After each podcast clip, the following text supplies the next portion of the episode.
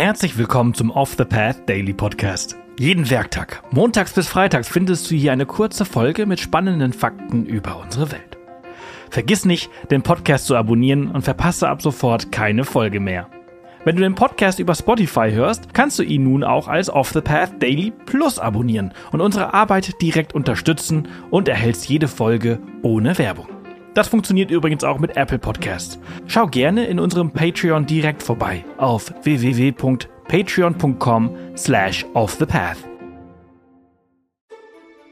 Heute begeben wir uns auf eine mystische Reise in einen Lorbeerwald, einen 20 Millionen Jahre alten subtropischen Wald aus dem Tertiär. Dafür reisen wir in den Atlantik, genauer gesagt auf die Insel Madeira. Madeira ist eine portugiesische Insel, etwa 1000 Kilometer südwestlich von Lissabon, mitten im Atlantik.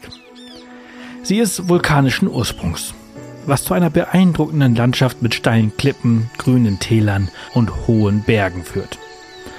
Madeira genießt ein subtropisches Klima mit angenehmen Temperaturen das ganze Jahr über. Dies macht sie zu einem beliebten Ziel für Urlauber, die dem kalten Wetter in anderen Teilen Europas entfliehen möchten. Die Insel ist berühmt für ihre einzigartige Flora und Fauna. Speziell die Lorbeerwälder, die zum UNESCO-Weltnaturerbe gehören.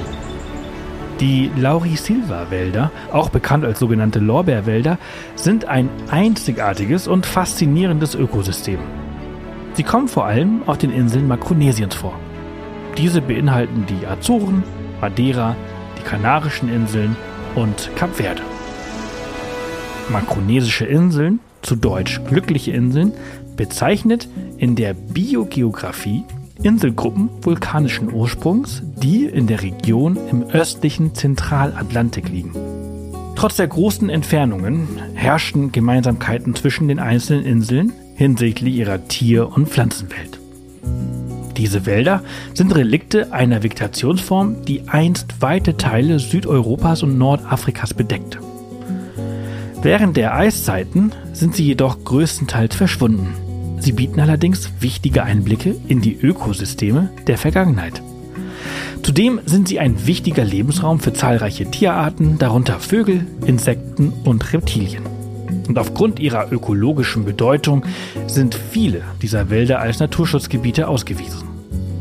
Der Lorbeerwald auf Madeira beispielsweise wurde von der UNESCO 1999 zum Weltnaturerbe erklärt.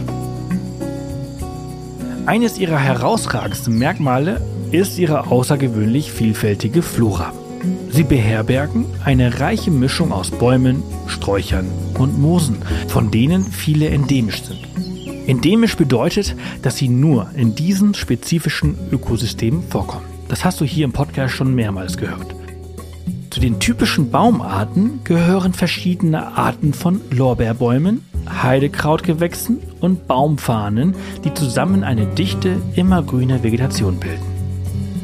Neben den majestätischen Bäumen beeindrucken dich außerdem Fahne mit Wedeln von bis zu zwei Metern im Unterwuchs.